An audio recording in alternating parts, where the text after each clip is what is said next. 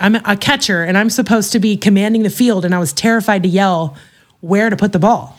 So, you know what I mean? And coach would like harp on me like, "Come on, like just mess it up." And finally, I get it. Painting and messing it up and learning is all a part of the joy of the journey, you know? And I look back and go, okay, this is why I went through these things because now look at the picture, you know? Mm-hmm. Now look at what this can bring. Hey, I'm Ashley Eagle. Some of you might know me as Ashley Burkhart, and I'm a former D1 and professional softball player who spent a few years coaching in the college game before deciding to put all of my focus into youth softball players and helping them make their dreams and their goals happen for them. It's our job to help them unleash their potential and become the athletes they've always dreamt of. I come from a small city in the Midwest and didn't let that stop me from making my goal of playing D1 softball a reality. No matter where you live, you have the tools to help you thrive, and I am hoping through this podcast to help you get there. On this podcast, you'll learn from Olympians, Hall of Fame coaches, and elite players what their journeys have been like, and you'll also learn from me and my family a bit of our journey through the game. I'm so excited to have you here, so whip out your notebook and let's learn how we can grow in this game together. Welcome to When the Cleats Come Off. Hey, hey, it's Ashley Eagle, and I want to thank you for coming back to listen to When the Cleats Come Off. I'm very excited. Today, I have a little unconventional interview with a close friend that I met back when I was very little going to Notre Dame softball camps. Her name is Jessica Garber. Her maiden name was Huffnagel. So if I refer to her as Huffy, that's who she was when I met her. She still is Huffy in my eyes. And she was a four year letter winner at Notre Dame. And then she, after that, assisted at Bethel, Southern Miss, and also Notre Dame as well. And now she teaches art and gives lessons up here in Indiana um, and is also a school teacher. And I am obsessed with her story and her journey. And let's go back. So, way back when, uh, I had this dream to play at Notre Dame, and I know a lot of you guys know this already. I've talked about it on the podcast. And I used to go to camp, and I used to love Huffy. Like she was the cage where when we were all done with camp, she was our favorite. She still actually goes and works at Notre Dame camps to this day. Just her love of the game and putting smile on people's faces. I was just very drawn to her as an athlete. And now as a friend of hers, I'm just very drawn to her mission and the work that she's doing now. So when she actually moved a lot closer to me. We've met up a few times, and just her love of art is something that I've really dove into and, and really admire about her, especially because she's gone through very, very hard things in her life, and art was her way of escaping um, all of those things and getting her emotions down on a canvas. And I thought this was relevant for this podcast because how many of your athletes are only focusing on sports and don't have some sort of creative outlet to allow them to be a kid and do things other than sport? I've seen a ton of burnout in the sport of softball. And I really think this conversation with Huffy is going to hopefully expand the mind of realizing that sports is not everything. And once sports is done, it's good to have other outlets that your athlete and even you can dive into so that it's not like sports are over and it's like, what's next? So I really, really, really love this conversation with Huffy. In this episode, you'll learn her very unique journey to lead her to playing at Notre Dame, how she was able to use art as an escape through very tough times. She shares the vulnerable story of her dad passing at a very young age and how art has helped her be able to use the beauty of it to not forget about the moment, but express her emotions somewhere else. She also talks about why pushing back pain and hardship doesn't work and how you can safely express your feelings in specific ways. And also, it doesn't have to be like literally drawing on a canvas for it to be art. We talk about a few other ways to where you can safely express those emotions through journaling and other things like that in this episode. And you guys get to know an inside scoop of her creativity and so much more. Like I said, this is not your average When the Cleats Come Off podcast episode, but I think this is a great conversation especially for athletes that maybe are on the edge of burnout, or hopefully you're just trying to not let burnout happen for your athlete. I just really sincerely, sincerely love Jessica, and I'm so excited for you guys to meet her today on When the Cleats Come Off. All right, let's head to the episode.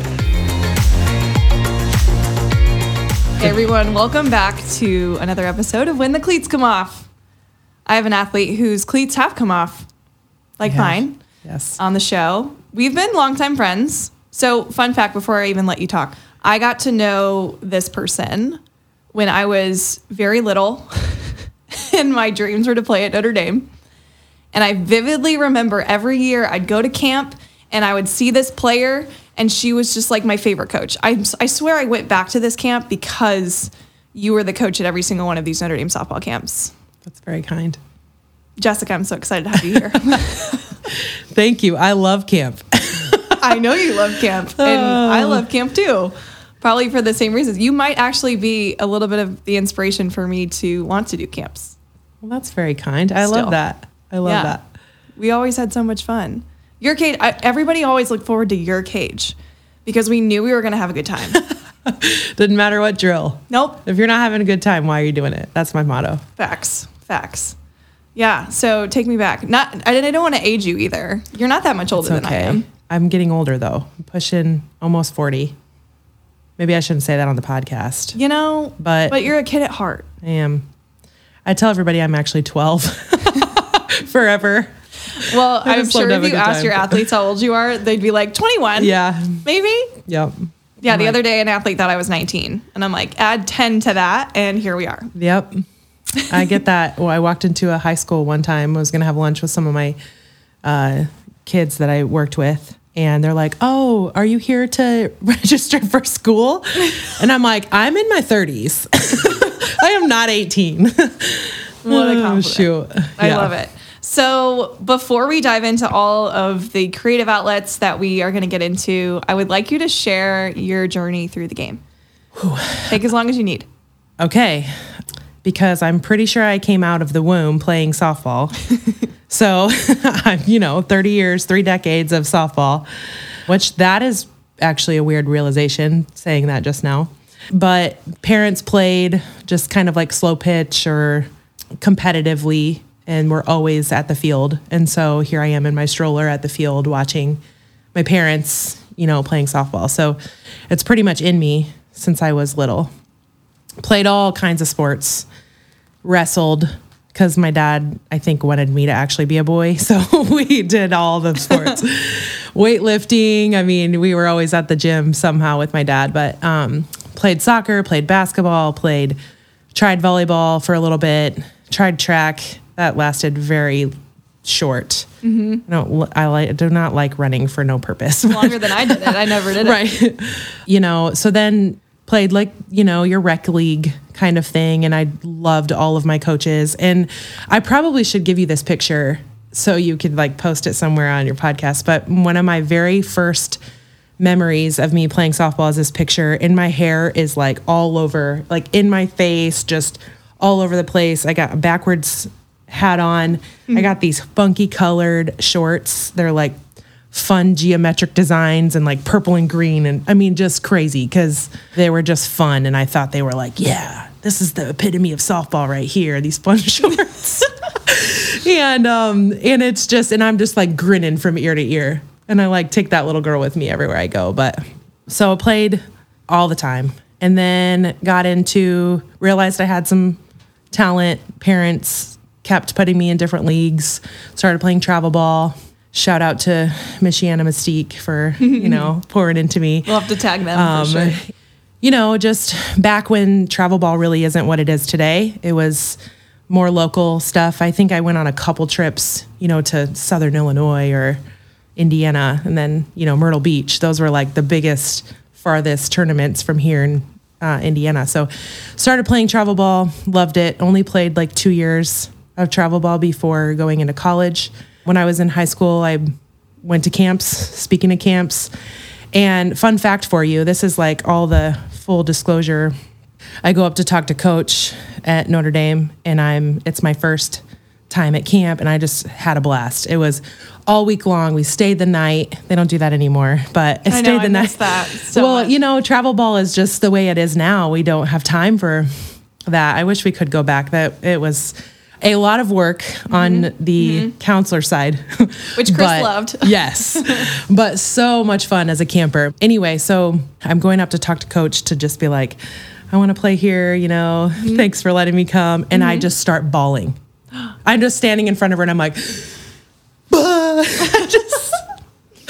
and I'm like oh, laughing at myself inside, but like terrified that I'm just crying and I cannot stop. And Yeah. I'm thinking, what is wrong with me? And my mom's looking at me and coach is just looking at me like, are you okay? And I'm like, I just don't want to leave. Oh my gosh, that's amazing. So how old are you?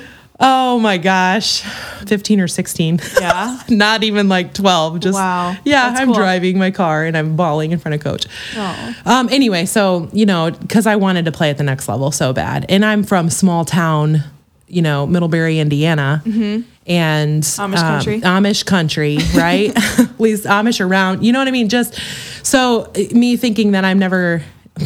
I had a dream when I was younger that I wanted to play at the next level, but I just you just didn't see that around me a lot because of how small small you know our town is. So now I'm standing here like thinking, oh my goodness, here's my coach, and I can't even talk to her. so went back the next were, year. You weren't committed at the time though, right? No, no, no, no. This was the first time I met them. Got it. Got it. And I I had the dream that I wanted to play at Notre Dame since I was 10.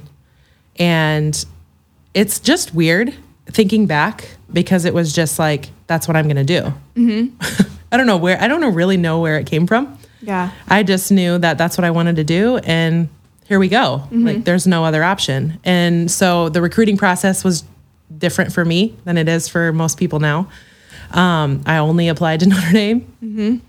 And had I not made it, had I not gotten through, I don't know what I would have done. I had no backup plan. Like Yeah. I just, it was all in for me. And so that was exciting.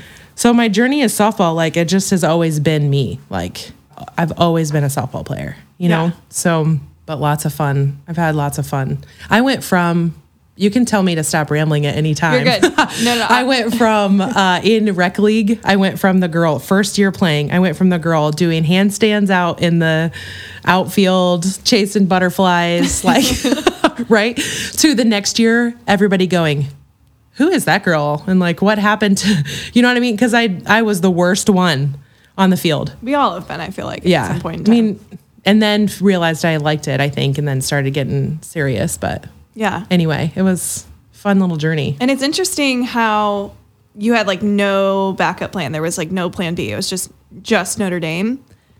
But in hindsight, are you happy that was the way that you thought? Oh, yeah. In reality, you probably did things that you wouldn't have done Yeah. if you had like a broad spectrum of wanting to just play D1 Right. or I think you look at it this way. Sometimes we look at plan B and then we, or we're- our backup plan. We and, downsize our And one. then we don't go after the big one because, well, at least I have this. Yeah. That's so interesting. I just met with a player the other day and I've worked with her for years and her goal is to is to play at a local college. I won't say the name of her. I won't say the name of the college. And in reality, I was like, you know, she's pretty good and this is what she wants and I've, I pushed her a little bit to see like how good she could be. And I encouraged her to go watch like FSU play Florida or something like Sure. some big old game. And then I was and then she goes, "Well, I'd love to go to Florida. Like that would be cool." And then all of a sudden I was just like, so why don't we go for that? Right. Because my goal, and people have heard this on the podcast already, was to play at Notre Dame. Yeah. And I didn't have any plans to go anywhere else in all reality. I went to all the camps. I went to other camps when I was older, but like it was just all my sights were on Notre Dame. And then ironically, just the way the cards played themselves, mm-hmm. I found myself getting offers from other schools that I had never planned to go to. Yeah. But then I ended up finding my home, like you have home in Notre Dame. I found that at Purdue Yep. because of my sole plan Right. to go play at Notre Dame. Right. So I literally, we literally had this conversation, and the other day my athlete's like, I want to change my big my big time goal now. I love it. And then ironically, the weekend after that, she crushes it. Yep. Like I'm pretty sure she hits her first home run the following weekend. That's awesome. And then ironically, it was the same place I hit my first home run, and it was a grand slam, just like mine. Right. In the same place. Love it.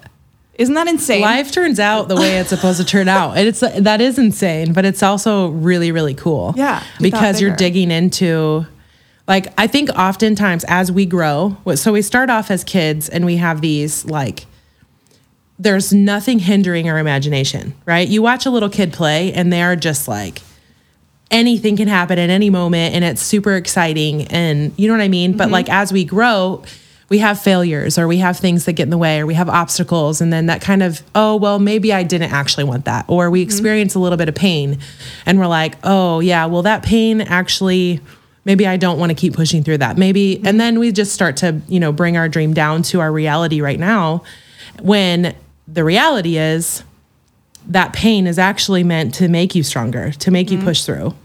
And as you push through that, you know, you can pursue that bigger dream, or maybe that bigger dream is actually over here.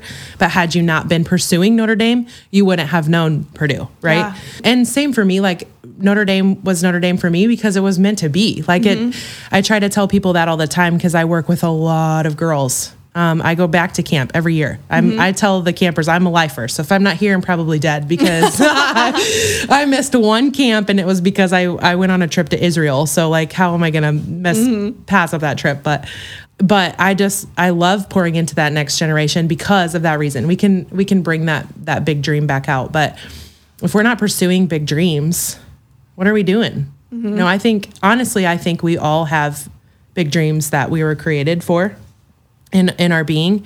And i do actually also believe in an opposition that does not want us to fulfill who we are right? Mm-hmm. And so as we're following as we're going to where we think we want to be opposition is gonna gonna come. Yeah. you know because it doesn't like when we find out who we are. Mm-hmm. Yeah. and so anyway, I'm I could go on that for for days and days and days because I think even when I got to college, I didn't it wasn't like, okay, I made it. Yes. Now it's like, okay, now what? Like what am I striving for while I'm here? And then we talked about this a little bit earlier, but you know, after living that dream then then okay, well there's another dream inside that I need to find and anyway, I'm No, I love it. I love it. And so you mentioned how like the failures and the things that don't go the way you plan it, like it makes you stronger. Mm-hmm. If you feel comfortable sharing, could you share maybe one or two experiences in your pursuit of Notre Dame to where maybe you found yourself maybe doubting a little bit or Sure. wondering if this is really going to be if, if it's going to come into fruition? Were there Right. some like moments that stand out to you? Because I'm sure some players right now are going through Right. something similar.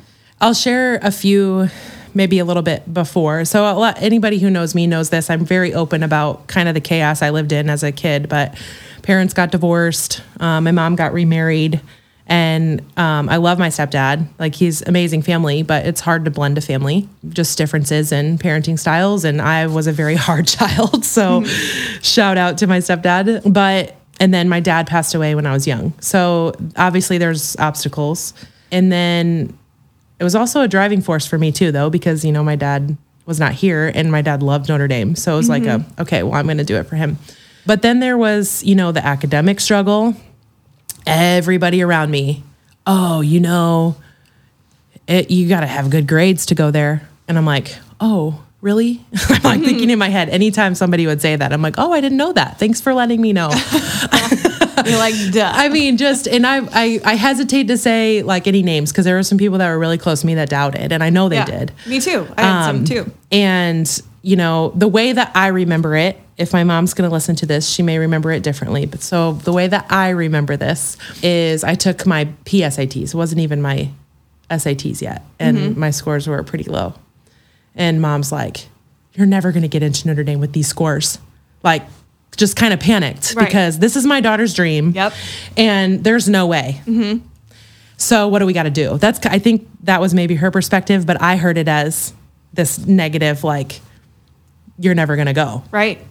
And then you know all my teachers are like, oh yeah, that's pretty cool if it would actually really happen, but you got to have good grades. I mean, just Yep. the grades thing was like my nemesis because I I wouldn't say that I'm the most academic person. I think I did pretty well, but you know what I mean. Like the standards at Notre Dame are crazy. And I've even talked to coach like had it been a year before or a year later, probably wouldn't have happened just because of the way that the cards fell. But Yeah. so anyway, I took my SATs three times. I took the PSAT, it was a low score. Took my SAT. It actually my score improved. I think mostly because jitters from mm-hmm. taking your first test, you know. You Did it once. Yep. Yeah, so you're familiar with it and it can get better. And then anyway, so okay, my parents, I mean, we didn't make a ton of money. So to get to camps or to get lessons or to get, you know, it costs a lot of money. Mm-hmm. So any kid listening right now, please thank your parents because it's not cheap. And they, I mm, looking Yeah. back, I realized how much my parents sacrificed. But I mean, being able to get to games like they both couldn't come sometimes because I, I had a younger brother so you know they had to split so those were obstacles i'm trying to think like i don't want to i don't want there's a significant person in my life if they were to ever listen to this i don't even want them to know it was them but um they were pretty negative and mm-hmm. just and not necessarily like oh you're never going to do you don't have what it takes but it was just fear just spewing out of them Yeah. maybe because they lost their dream and they mm-hmm. just didn't know what that looks like to run after it. I don't know, but it, it affected me in a way of like, okay, well, am I going to let this take me down? And I'm just going to let this obstacle like just be so big that I never do it? Or what if I just let them give me energy with that negativity? Yeah. And I don't actually remember consciously thinking that, but I think that looking back, that's what happened. And mm-hmm. anytime somebody said, you, oh, you better. And I'm like, okay, well, watch me. Right. I Yeah. just had this attitude of, all right, well, watch me. You'll see. Yeah, like it, that reminds me of a story, and I think I've shared it once. But there was a girl in my rival high school. Found out I was going to play at Purdue, and she's just like, "Yeah, she's gonna sit the bench for four years." And I felt the same exact way. I'm just like, first of all, who are you? Like, you know, Right. I know that sounds like really mean, but I have to also realize that like somebody who I don't know doesn't really care about me at all. Like, I can't Right. let them in, Right. right. And of course, it felt like a shot to the heart the first time that I was like, mm, "Go watch me." Watch me. And I started all four years. Yeah. And a part of me, you know, it's kind of it feels very selfish to kind of like have that mindset, but there's a part of it that's also I think something that like you were saying is like taking that and using it as energy can help you Mm-hmm. Unleash potential that maybe you didn't realize you even had. Right. Excuse me. Um, uh, uh, yeah, exactly. We people, I think people are so negative. Honestly, I think I touched on it just a little bit, but I think people are so negative towards it is because they've given up on their dream Sure. and and or they don't know what it actually looks like to push through because they've quit or they've given up. And so it's just easier to be negative. Yeah. I mean, if you look at, there's this one example, and you could be standing on a chair and there's two people beside you. You can try to pull those people up, and it's going to be extremely difficult, right? You're going to, ah, like, you're, yeah, come on, you're trying to pull them up. But if those two people take you and pull you down, it's it's like nothing, right? Right. It's going to take a little effort to p- knock you down, but it takes so much more effort to stand up and stay strong. And so I think people just naturally, like even I can catch myself in it. People just naturally are like, yeah, we'll see if that happens. You know, we're just it's there's just so much negative around us mm-hmm. that it's just easier to be that way. And so when someone comes along and goes, I have this grandiose idea, watch watch watch this happen. Nobody else has ever done that. And so like it's just harder for them to really understand Yeah. what that actually looks like. I've also heard as well that sometimes if it comes from someone close to you or family members, it's just because they care so much about you that they would hate to see you Sure. hurt. Yeah, I, I would agree with that too. And and that's that when I first heard that, I was just like, whoa. Yeah. Because I mean, just like you said, when you go after something big, like it's gonna scare some people. Mm-hmm. And the people that you love, like if it doesn't turn out, they they don't they can't even imagine Right. somebody that they love hurting. right. And of course things aren't gonna always go as planned. Right. There's gonna be pitfalls and literally big holes that we fall in that we have to figure out how to get out. But you said that so nicely. I love it.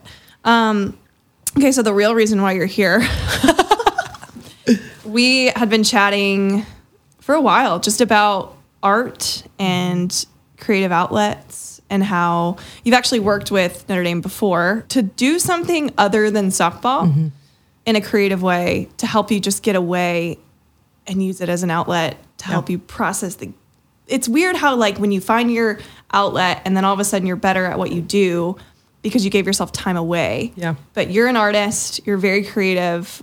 What got you into this work? And what if what are you doing with it now that you see is helping athletes and maybe even non-athletes? Sure. I think it's absolutely crazy because I've always been an athlete. Mm-hmm. right? I'm an athlete. I'm physical. I like to be outside. I like to run. I like to compete. I love games. You know what I mean? Like I just all those things are great and it became my identity. Like softball became my identity. So that's what I focused on. That's what I was good at. That's what people affirmed me in. I dabbled in drawing and I loved my my stepdad was a, is a phenomenal artist. Like I tell him all the time he needs to open up his own studio. So again, another shout out for him to to do that. But he um I think I think God knew what he was doing when he put him in my life because he, God knew I was going to need that later. And so anyway, so just so it's been around me, but I just never had time for it because I was always on the field or at a court or mm-hmm. playing a game somewhere. So drawing, I and but I used my I don't know if I told you this. I used my creative little outlet because I designed all of our t-shirts in school. Like for you know, we'd have a team t-shirt and I would like draw out some sketches and I'd go to my team and they'd pick which one we want. And so my senior cool. year, every team I I picked the or I designed the shirts. So like that was So awesome. kind of where it started, I mm-hmm. guess. It's always been a part of me. I just never really let it be. Mm-hmm. You know? And so my dream was to go to Notre Dame. We were talking about this earlier. My dream was to go to Notre Dame. I played, I played, I competed, I grew as a person. I was a little bit of a mess in college just because I had to deal with some things and, you know, um, and I was growing as a person. But, but at the same time, after I graduated, I was like, now what? I lived my dream. Like I had not, I didn't really think about life after I didn't have softball because it's always been a part of me. And so Yeah. that was really surreal. And I think a lot more athletes need to spend some time thinking about who they are aside from an athlete. Like your, your identity should not be, I'm a softball player. You are a person, you are a, you are a gift to this world and you matter and you have value who plays softball, right? Who gets to compete at whatever level you're competing at. Mm-hmm. And so so that led me to, you know, I really love this. I love I love drawing and painting and finding new ways to create things because I really truly believe that when you create, there's just something else that happens in you. As a person, you find out more about yourself when you're creating. And you find out like your limitations too because it can really hang you up on some things and i think that's why people stop creating but that's you know for a whole nother podcast. But anyway we i so i picked up drawing i picked up painting um, i drew i i remember painting this is going to sound weird whatever but painting for me is really a spiritual experience I really, it's mind, body, and soul. Like it's not just I get to create a page, right? It's it really is an experience for me. So I picked up, um, never painted in college. I went to school for graphic design, but I never painted. I was terrified. I think I think that just is really funny to say because I was literally would stare at this blank canvas and I would just be like, nah, it's not for me. Why? I was terrified, fear. Like I was terrified to mess it up. Wow. I was like, didn't know what I was doing, so I mm-hmm. didn't want to start yet. Yeah. Yeah. Right. And I think that you could translate that to anything. If you're not perfect at something, then okay, well, I I can't. That's kind of been my personality. Like I like to be perfect at it, then I go. Mm-hmm. Painting has helped me get rid of that mm. because I'm never gonna be perfect. One, and two, if I if I only start when I'm perfect, then I'm never gonna do anything. I'm never gonna start anything. And so, painting, I really feel like painting for me has been a gift from God because it has really helped me break out of that shell of like, all right, let's get started and let's learn as we go and let's mess some things up. Let's do some things wrong. And it's really funny because Chris, Coach Chris, she was my catching coach at Notre Dame, and she told me, like, Huffnagel, just mess some things up. Like, just yell the wrong thing and then we'll fix it and then you'll know mm-hmm. Then you'll know for the next time. And i'm like but i couldn't. I like could not like i'm a catcher and i'm supposed to be commanding the field and i was terrified to yell where to put the ball. So you know what i mean? And coach would like harp on me like come on like just mess it up. And finally i get it. Painting and messing it up and learning is all a part of the joy of the journey you know? And i look back and go okay, this is why I went through these things because now look at the picture, you know, mm-hmm. now look at what this can bring. So that's kind of been the long of the short of the journey. I don't, I don't know. Um, it's been an interesting journey.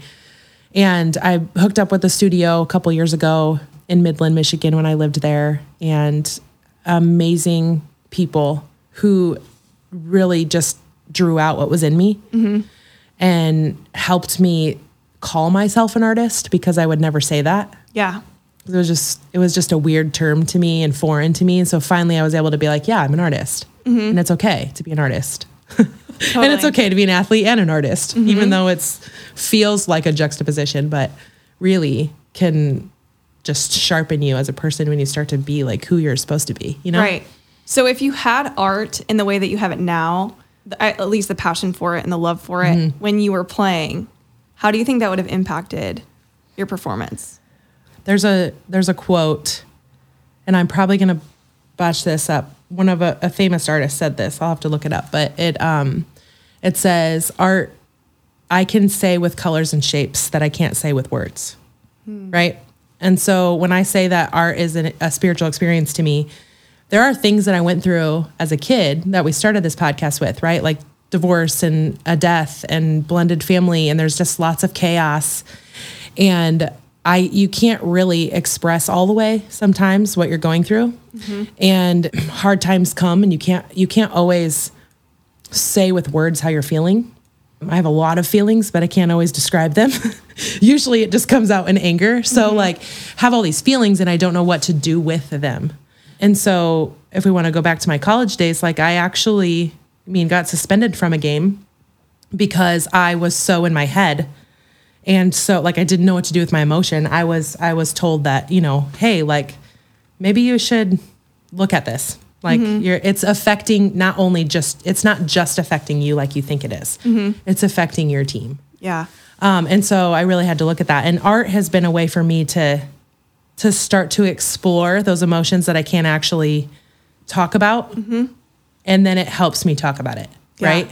So I, I brought some pictures. I don't know how you're going to display them. I do have a video running, so people on YouTube that are watching will be able to see this. Very cool. yeah. So describe the paintings that you're. So this painting here is called Dark Waters. Mm-hmm. I created it during. oh, I have a time that I volunteer once a month at an organization called Spa Ministries, and we we pray. We have a specific, maybe a, a specific focus, or we'll pray. And this painting came out of that time. So sometimes when I sit down and paint, I don't know where we're going to go. Right, just start painting and then it happens. But this one in particular, we were talking about living water and we were talking about how when you're thirsty, you go and get water, but where can you get thir- where can you get water that like will quench your thirst, right? In reference to scripture, it's um, the woman at the well. Um, so here we are. I'm p- painting water, right? You can see the water here, and you can see there's different colors and there's lots of movement.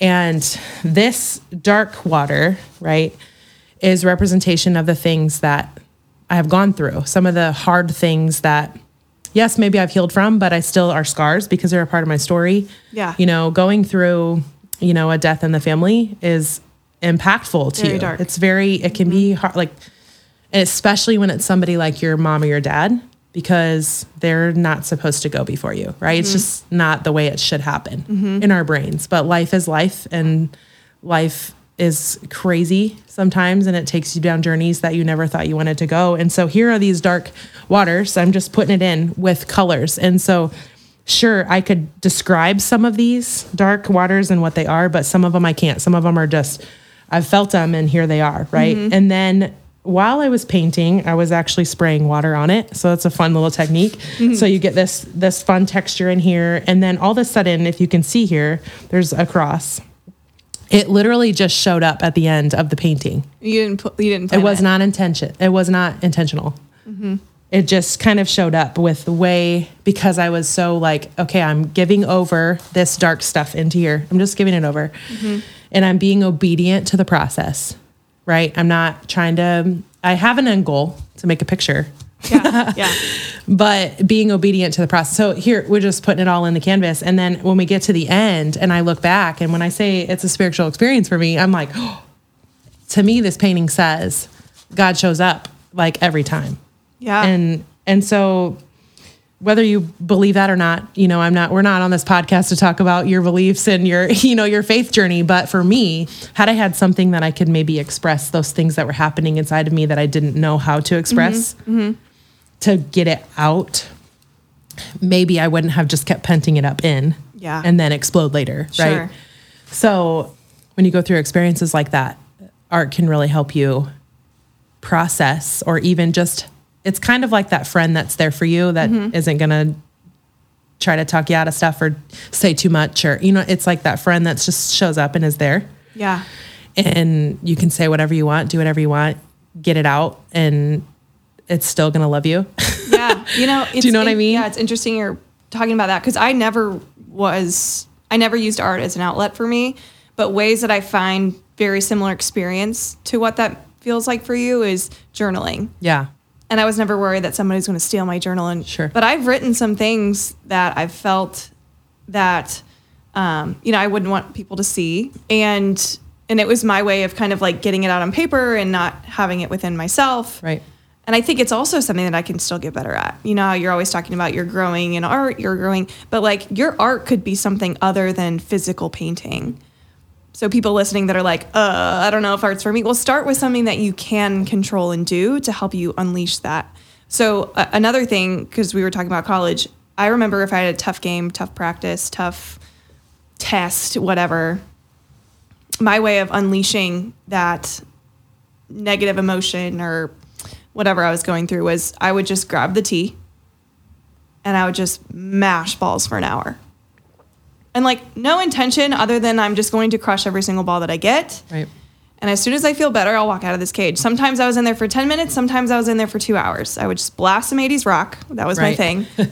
and like, would you say that's art? I don't know. But that was my way of kind of unleashing those emotions that I had for myself sure um, in in a way that there is softball there, but I think there are probably people here listening that maybe have their own outlet that they're thinking of right now that are like, yeah, I'm just gonna go lean into this. yeah I always loved watching movies too, like movies and watching the creativity of movies. yeah Lord of the Rings was always my inspirational. I'm gonna get out of my own head because I'm watching this thing and I'll be inspired. Blah blah blah. But like even that art that's not even mine, I love to use. Right. It's enjoying, it's learning to appreciate the process, the creative process. Mm-hmm. Yeah. Because what I've learned from painting specifically is you start with a blank canvas and your end goal is to end up with a picture. Yeah. But what happens in between? Like you would be you would be amazed at if you watched me in the studio sometimes because every single time I kid you not every single time in my paintings there's always a part that I'm ready to throw in the towel. I'm ready to throw the canvas across the room. Mm-hmm. I'm oh no, I ruined it. Like thoughts like that try to creep in. It doesn't happen as often any as much I would say anymore because I've learned that well, I guess maybe it still happens, but I just know how to handle it now, I think. So it still happens, but it doesn't destroy me like it did in the beginning. Right. So what happens is there's always a point that's like, ah, did I ruin it? Did I oh, did I go too far? Did I push this too far? And then I take a breath and I say, no, this is a part of the process. Keep trusting it. And like stop just trying to make it perfect and just let it be what it's supposed to be. Mm-hmm. And then that turned into usually after that, it's like this quick boom, boom, oh. And then I see it through a whole nother set of eyes, like mm-hmm.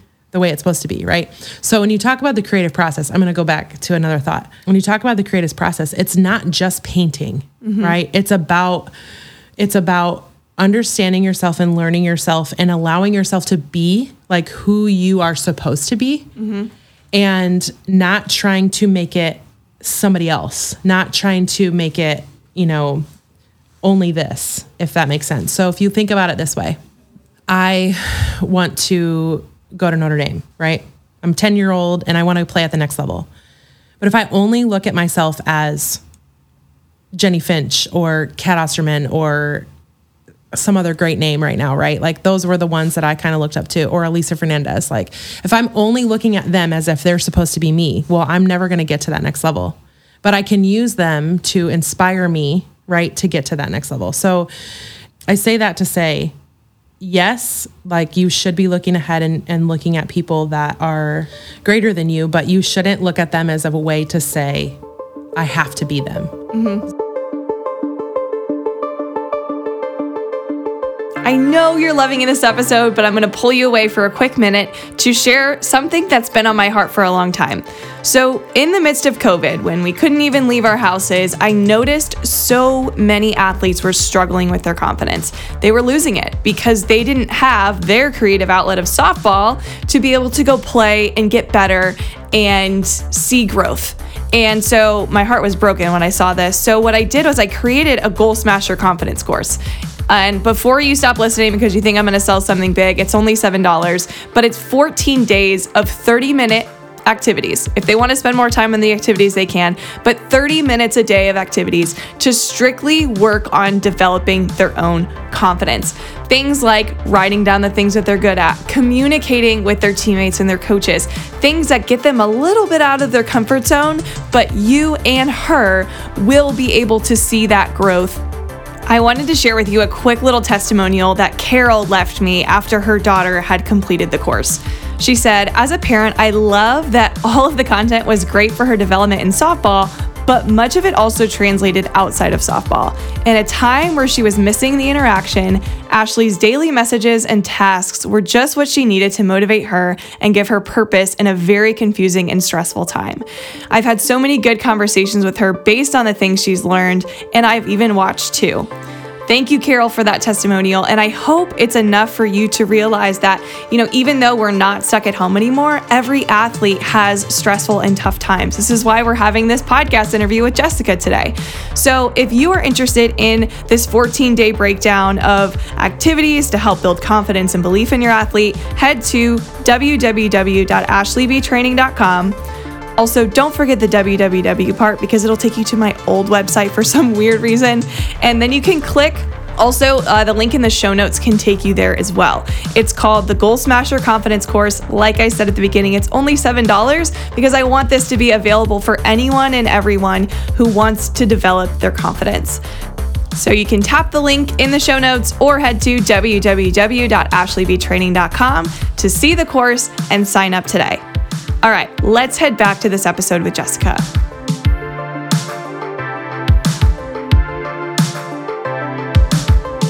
If we go back to the creative process, if you don't have that creative process, like you're you're just going to keep doing the same things over and over again and mm-hmm. expecting different results.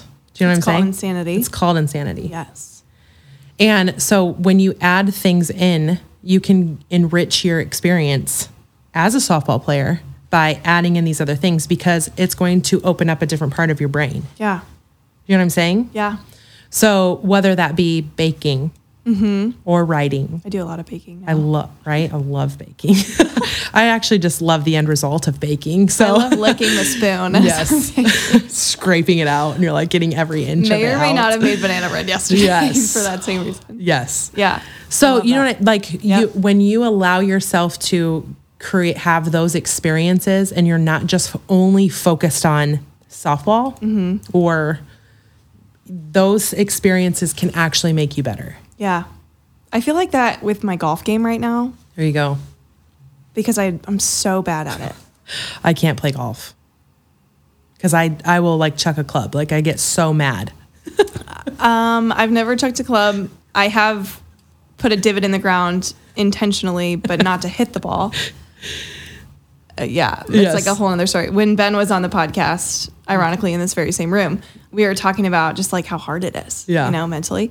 But you know, it's weird because I think of the golf course as like my new canvas that There like. I know nothing about, Right. and it, and I'm really bad at it. But you know, I'm excited for the summer because I'm gonna go play. Yeah. You know, Yeah. and I'm probably not. I'm not gonna be that much better than where I am now, but it's gonna be like my new thing that my new creative outlet that's not softball that I can suck at for a little bit and hopefully see the results with. Sure. Think of a lot of it. The creative process is hard because there's always going to be a part that challenges you, right? Mm-hmm. So if you want to think about the creative process in your softball game or in your art or whatever you're doing, okay? You're on this journey. You're tr- you're traveling and you're going towards this journey. There's always going to be a part that doesn't look like it should be there mm-hmm.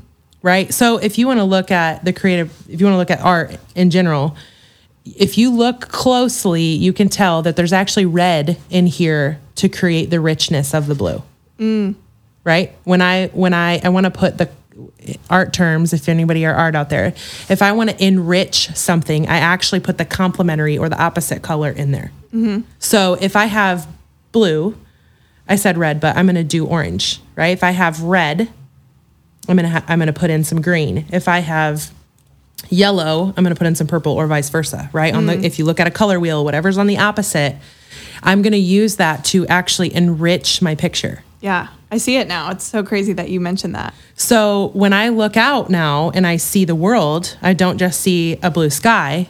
I see all the colors that make like blue is a primary color, but I see all the other colors that make that sky richer, right? Mm-hmm. And so that I think also helps me in the game of softball. If I'm right-handed, I sh- I should hit from the left-handed left side of the plate every once in a while because it's it's gonna it's gonna tap into another part of your brain. It's gonna make your right side that much stronger. Mm-hmm. Right? Yeah. Like if you throw right-handed, try to throw left-handed. It makes you think about things a little bit different. You're like, okay, I'm not left-handed. But we always go, oh well, I'm not left-handed. I'm just gonna stay right. Yeah. But what if you actually started throwing left-handed with the intention of just, hey, I'm just gonna I'm just gonna see if I can get a little bit better. Mm-hmm. Like your attitude totally shifts. So when I go back to right, it's just that much better. Yeah. Do you know what I mean? thinking it's like coaching and why it's so fun. And I found this out at camps. It's like when you teach the thing Mm-hmm. that you know, you actually realize you didn't know it as well as you did Right. until you taught it. and now you're better at it. yes. And by the way, this has everything to do with your golf game, which you can't do, but like you should try it. Oh, golf. Come golf I- with me this maybe it will be an experience. I like don't golf because I get so mad. But there's also um, a book by Lou Holtz because I love Notre Dame. But anyway, by Lou Holtz, and in that book, he actually talks about his golf game and how he used to get so mad that he would throw clubs and all this. Yeah. And in it, he said there was there was a, a partner that he was hitting with. He was like, "You're not good enough to get that mad." And I was like, ooh, like, how often do I practice golf? Never, ever do I practice golf. So why am I getting so mad about it? You know? This makes me laugh because when Ben was on, guess what story I shared? He said that to me. That's awesome. my own husband said, "You're not good enough to get mad." And Yeah. literally, the fact that that happened in that book. What's this book called, by the way? um, it's called Winning Every Day. Okay, I'm Winning Every Day by Lou Holtz. notes. Winning Every Day by Lou Holtz. It's got all of these. I mean, he he tells this story through his coaching years and all these life examples through that. But it, it's such a good book. Little snippets that you can just take out. But when I read that, you're not good enough to get that mad. It's because it's not about being perfect, like we talked mm-hmm. about earlier. It's about getting better each day. Yeah, It's about taking that thing in front of you and being 1% better. Mm-hmm. Um, I think as so- females we try to be perfect. It, and females, we're so bad at comparing Yeah, against each other. yeah, We always want to, it's not like we want to one up, but we just, we're just so bad at comparing that, you know, we need to really appreciate the strength in each other and call that out and keep calling that out and not be intimidated by the fact that I'm not strong. Like we can both be equally strong and we can both um, be, um, we can both be amazing coaches, but we don't have to compete against each other. You know what I'm saying? Like if we're out on the field, yeah, we're to get competitive and we're both to want to win. totally. Right. But like we're out here pouring into girls and we're doing our lessons and we're doing our things that we love. But why should I sit here and go, "Oh, Ashley's doing it, so like maybe I shouldn't, or Ashley's doing this, so I'm, oh man, like I'm not good enough. And we do that all the time as females, all the time. it's so funny. So for context, for anybody listening, is we both give lessons very close to each other, like within 30 minutes of each other. And it's funny because I've had athletes that I've given to you because I feel like they're going to respond to you better than they respond to me. Um, we also have an athlete that we both work with, Yeah. which is cool. So you mentioned this, but you're a catcher and you work with a lot of catchers. And one of my athletes who hits with me, she was looking for a catching coach and she's been working with you. And I'm not going to drop names, but low key, can we just talk about her for a yes, little bit? we can. I love Because this girl. she is 10. All right. Very little, but she knows what she wants. She plays like every sport. I'm pretty sure she just got done with basketball season. She's very athletic and she drives uh, over an hour to get to us, but she wants it, man. Like she, the competitive fire that she has, the love that she has for the game. Like, tell me more about her. She reminds me a lot of myself when I was that age, Mm-hmm. um, talking about how, you know, I want to play at the next level. Mm-hmm. I asked her the first time that I met with her, you know, what's your goal? You want to get, you want to play at the next level? And I want to go pro. Like, didn't miss a beat. Right. And I'm like, yes, let's go. Like, Yeah. uh, you know, and I love all of the ladies I work with, but there's just a fire in this one, like you just mentioned. when she says it, you, like, you know she's I gonna play pro. 100%. Right. I It's believe like, it. There's no doubt that that's what's happening. It's kind of like you in Notre Dame, like you were saying. Okay, Yeah. keep going. So she's going to have critics. She's going to have people that are like, why are you driving an hour to go do this again? You know, mm-hmm. why are you mm-hmm. spending so much time doing this again? Why are you, you never have, you, I just can all, see already like all of the stuff that's just going to come her way because like it's just going to happen because she is the one that's going to like make a difference. Right. Yeah. in the game of softball and because of her conviction to play at that next level. Mm-hmm. And so, of course, there's going to be opposition, but at the same time, like I'm so pumped for her because I know she's going to be able to handle it mm-hmm. because she just stands. Like when she said, I'm going to go pro, it wasn't like, well, I want to go pro. Yeah. She was like, I'm going to play in the pro leagues. Yeah. And I'm like, all right. Instantly, Yeah. it challenged me. I'm like, okay, mm-hmm. well, I better step up my game if I'm going to help you as a catcher get there. Yeah. And then it just was really exciting because I know she's working with you hitting, right? I just, it was just exciting that we both get to be a part of her journey, I know. right? It's so fun. So she brings, uh, because she has this, I'm going to go here, mm-hmm. like she just brings another level mm-hmm. of energy into mm-hmm. practice. And I put her with my older girls I was just about to say that. because I'm like, She can girls, it. step it up. I, I'm and I'm telling my older girls, look at this ten year old that just showed you up. Mm-hmm. You're gonna let it happen, and then that makes them better. They're like, no, I know. and it's just fun. It, she she just brings a whole nother level because of her conviction to play at that next level because she has a big dream. You Mm-hmm. yeah. know, I wanted to bring her up simply because she's like the athlete you dream to work with. yeah, You know? yes, as a coach. And like I need to do, I need to just make sure that I don't like try to claim her, you Yeah. know, you know, because I I've seen She's that. mine. Well, well, I've seen But yes. that happen with a lot of coaches, and I it's like it's way more than that though. Mm-hmm. It's way more than that. Um, so I recently lost an athlete. Like not, I mean, she's alive, but you know what I mean. Okay, okay, yeah. she went to another coach, right? Mm-hmm. And that's and it's hard to be like, well, what I do wrong? What's wrong with me? Yeah. Like I gotta change my style. Like, and I'm like, okay, no, it just didn't work out. And I was supposed to be a part of her journey for that part of the time. Mm-hmm. And now someone else gets to share their experience and pour into her. And maybe they're the one person that needed to actually pour into her. I just had her for this moment. Mm-hmm. Awesome. And then now maybe she needs in her grand scheme of life when you're looking at it, she needs this because of whatever they're going to go through, right? Mm-hmm. So like I look at it that way instead of beating myself up and thinking what did I do wrong? Right, because we don't know the story. No. you know, like we don't know. we don't. We don't. Yeah. And we don't know how long we're going to have this one. Uh, Selfishly, I want to until she gets to play pro, right? Because Right. I want to be a part of that journey. Mm-hmm. But at the same time, I get to be a part of it now. And if I think, like, I just want to pour into it right now because I know she's bringing me her all Yeah, right and so i want to keep uh, i'm it, this is i'm talking about this like it's easy mm-hmm. right um, because it's really really hard to um, not compare. It's really hard to not doubt. It's really hard to think i'm not doing everything right right? And that's true. I'm not. But um, i get to be a part of the journey today. So i have this saying that um, it's obviously really impactful because i can't even think about it right now. I have the saying. I have a saying crickets.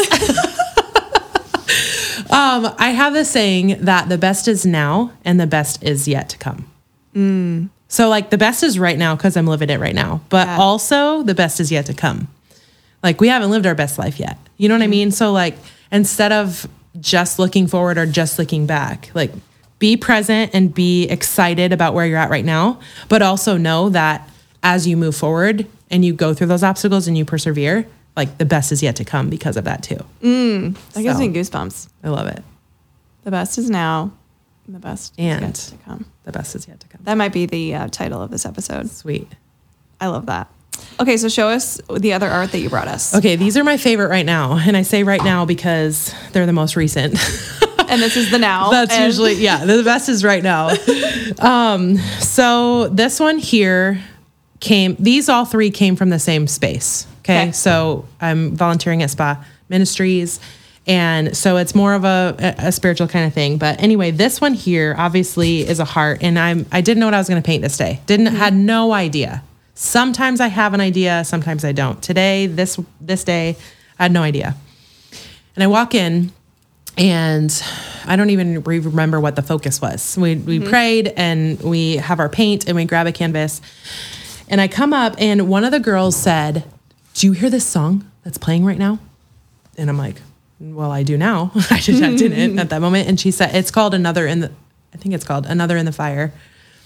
And the lyrics go, "There's another in the fire standing next to me," meaning when we're it- it's a reference to um, the story of Shad- Shadrach, Meshach, and Abednego, and they were they were um, asked to kneel to this king, and they said, "No, we don't kneel to you. We kneel to one God." And mm-hmm. so he said, "Well, because you're not going to kneel to me, I'm going to throw you in the fire. In fact, why don't you mm. turn it seven times hotter?" And then they threw him in the fire, and they're standing there, and they notice that there's another being in the fire with them, and they're not even getting burned, and they're just amazed, like what it what is happening that I just threw you in this fire and it's supposed to burn you up, but nothing is happening. You're actually still alive. What it so the king orders them to come out and he is just I have to know what you believe in your conviction. And so that song is about when I'm going through the fire, there's another one in there with Yeah. me. It's not just you. And so you can take that if you're a spiritual aspect, yes, that's God, but it can also be those people that are really encouraging you and supporting you Yeah, your when you're going through it. Your coaches, your parents. Yeah, yeah, yeah. Right. So here I am painting this, and this girl comes up to me and she says, I think that you should paint that song. Mm. and I was like, okay. you know, just sort of like, cool, thanks for the suggestion. I'm going to keep painting over here. But then I just, it wouldn't leave me. Mm-hmm. Like, yeah, yeah, that's what you need to do. And so as I was painting, I just thought about fire. And obviously it turned into, it's this heart shaped heart shape and then all of these colors like i just kept thinking about the yellows and the reds and the oranges and adding some of the blue which you don't think i mean you see blue flame but this deep color to really enrich and then i just like the movement of the song and you know i'm just and mm-hmm. then had no idea where it was going to go but just allowed myself to be in the moment and let the painting say what it needed to say Yeah. right and so here's my heart it's on fire and I'm passionate. I'm a passionate person. But yeah, Can't tell. I, I know it's I, I kind of hide it really well. No, I don't. um, but it's really about okay, there's darkness around me, but your heart is lit and it needs to be seen. Like Yeah. let it be seen. Stop holding it in this little shell in dark space. Mm-hmm. Let it be loud. Let it be encouraging. Let it be what it's supposed to be. So It's beautiful.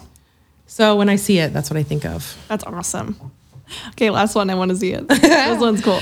Okay, so this one I say for last because it's absolute- absolutely my favorite, and I think it's going to be for a while. Um, this one came from Chaos. Mm-hmm. This is Chaos. This all represents all the things that, you know, if you're going to talk about softball, it can be all the things that everybody said that you weren't going to be. It can be all the things that, all the strikeouts and all of the, all of the, the hopes and the and the wins that you wanted and all those things. It could be mm-hmm. all of those dark moments. It can also be all of life's dark moments, like I mentioned before, divorce and death, and it can be you know your friend, your who you thought was your friend now turns their back on you and and sues you and your family. Wait, you know what I mean? Like, Yeah.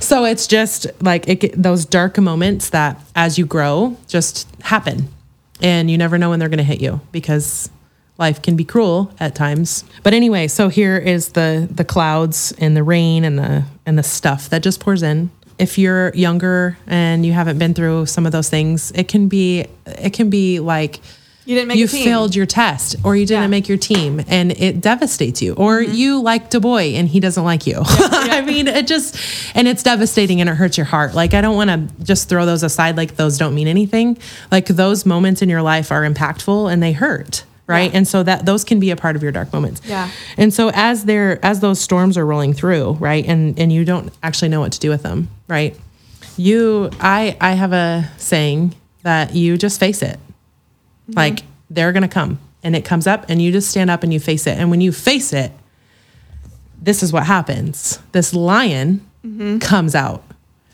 And if you're speaking to it from a spiritual point of view, this is a representation of God and what he does when he shows up and he speaks, pushes back darkness, right?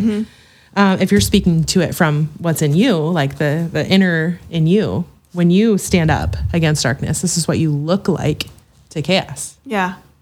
So I love this because this is what you can look like to your opponent that you've never beat.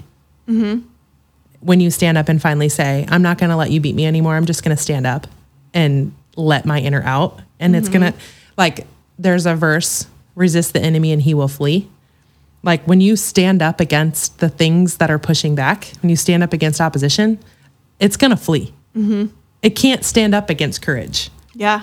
So when you do that, this is what you look like, mm-hmm. right? And so I look at this and I just think, okay, what am I scared of today? I just need to let my inner lion out because Yeah. because the darkness is trying to take over Yeah.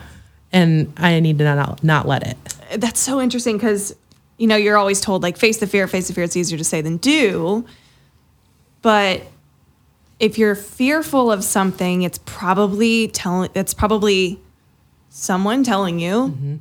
that you're supposed to stand up to it. Mm-hmm. It's supposed to be uncomfortable. It's like when we work with our lessons.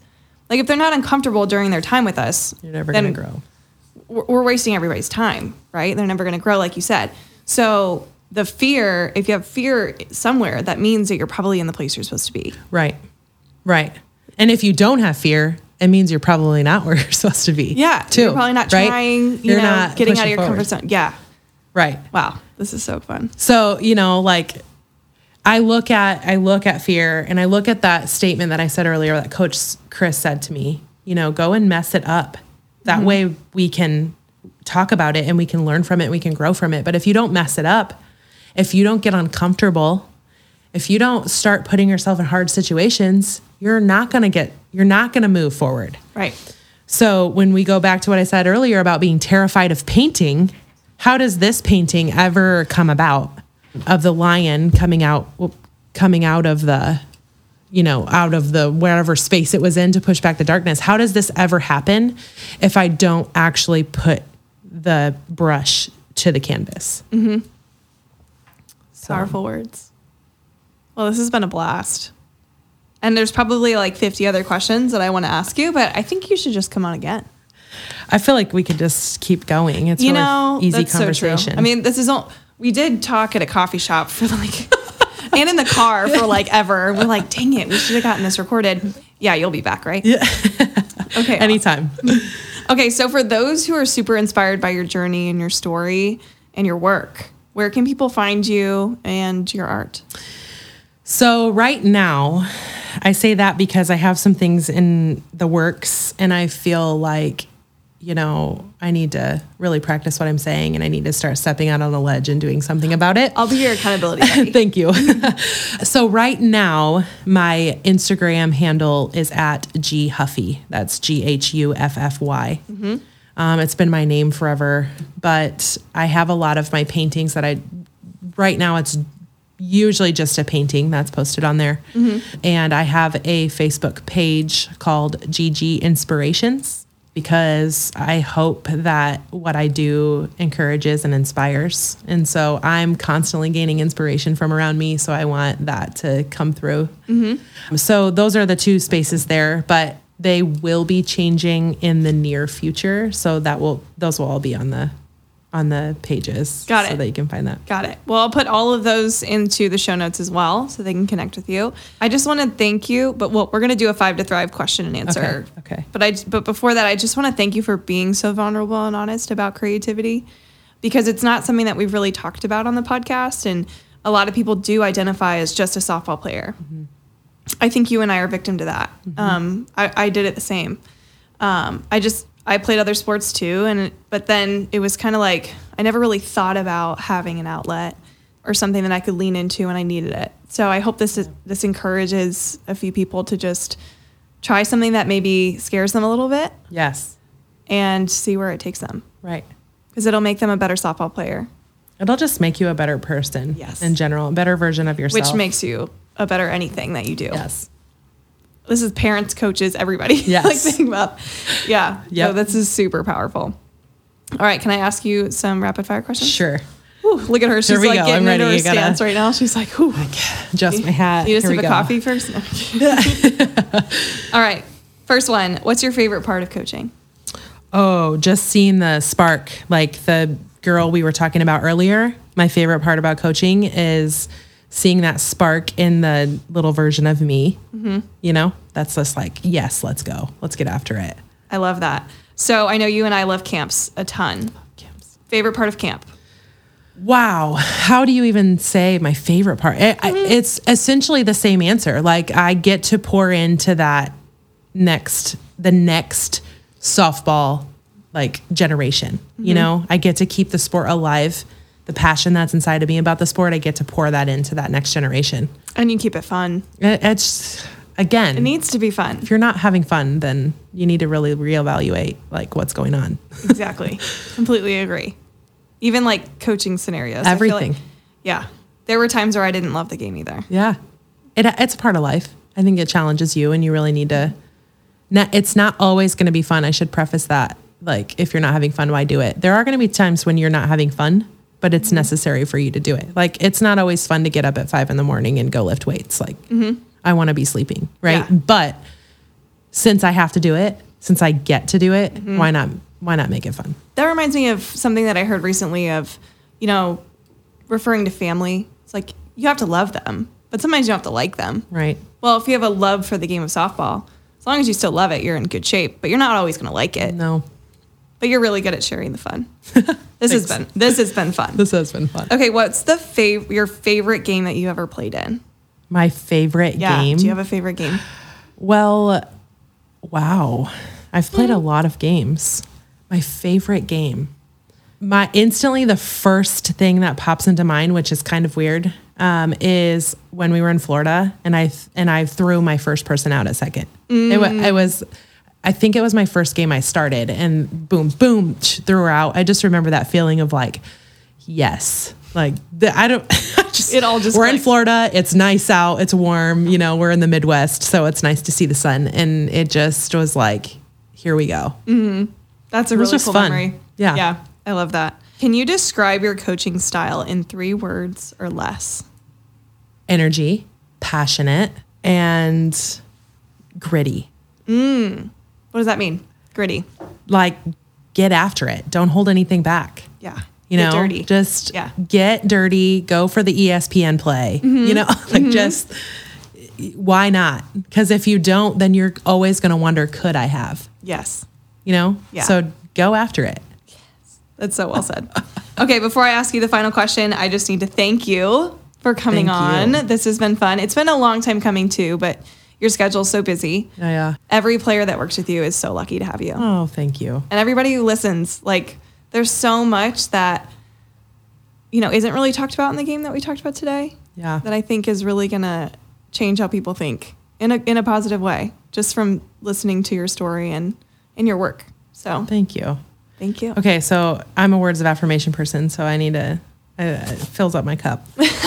and I just need to say too that I love what you're doing with this. I love that you're taking your platform and pouring into that next generation because you know it's needed, right? When the cleats come off, okay, yes, like we love getting into the game and playing the game, but when they do come off, okay, like I'm still I'm still me and I still mm-hmm. need to move forward and I I don't know, I just love that. I love that you're passionate about pouring into not just the athlete too, but Yeah. the whole family. Mm-hmm. Yeah. And this podcast is definitely a blessing to everyone that listens. Thank you. And that also is just for whenever a game's over and you go home. Like, Yeah. Just I pop that. something on and listen to something else other than the radio or ads or whatever. totally. And scrolling Instagram, Yes. Get off Instagram.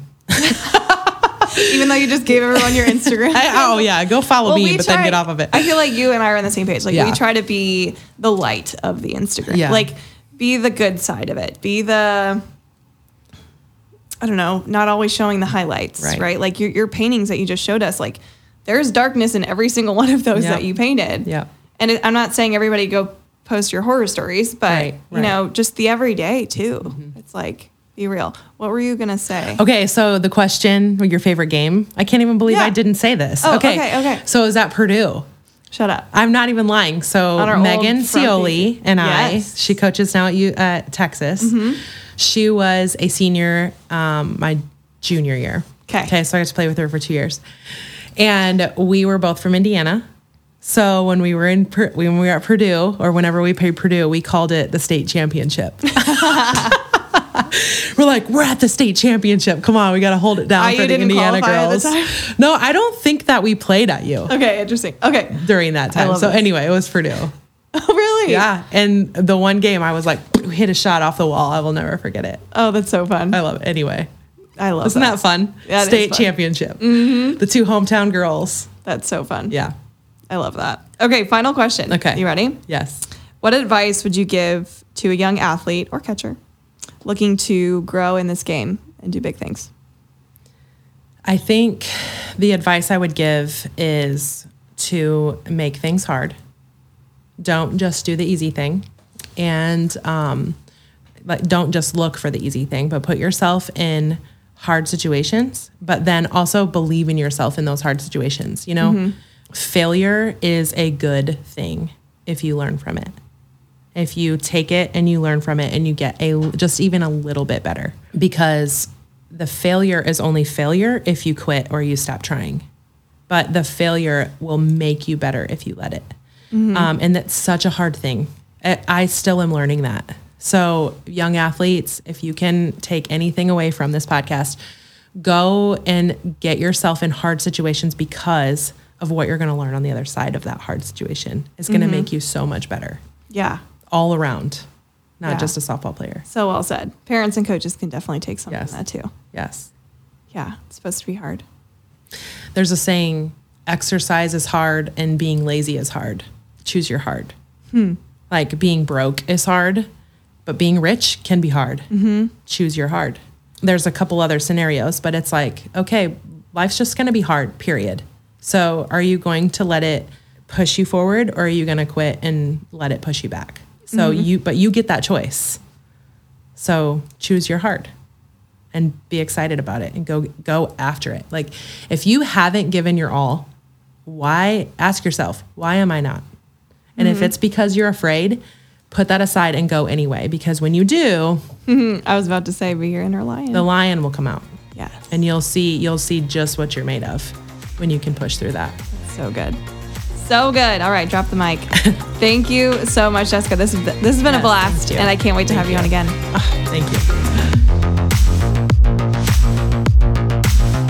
Uh, wasn't this episode just refreshing? Uh, Jessica has been through so many hard and difficult things. I can't even imagine what she has gone through, but being able to share her story and her creative outlet that has allowed her to express her emotions is something that we don't talk about often. And I feel like whether we've gone through something similar to what Jessica has, or even our own internal things that have come up in our life, it's really good to have this foundation of creativity. I learned so much through this episode.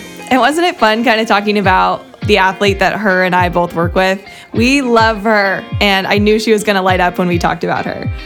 So, Jessica actually dives into a little bit more of the specific art that she shared and expressed. So, you guys heard of one painting that she has done, and you can actually find two others that she talked about as well on our YouTube channel. I've recorded the entire conversation with Jessica, and she goes deeper into how she paints and what she paints and why she paints it. Um, and you can find that on my YouTube channel. It's just Ashley Burkhart Training. You can also catch the entire interview on there as well. I'm so grateful that you tuned in to another episode of When the Cleats Come Off. As always, if you thoroughly enjoyed this episode, please share it with your friends on Facebook. Um, go ahead and write a review if you feel like it on Apple Podcasts or leave us a review on Spotify. Every single review helps this podcast grow and reach more people like you. And I'm so grateful to have you here. All right, don't forget to stay humble, keep working hard towards those goals of yours, keep smiling, and I'll see you next week.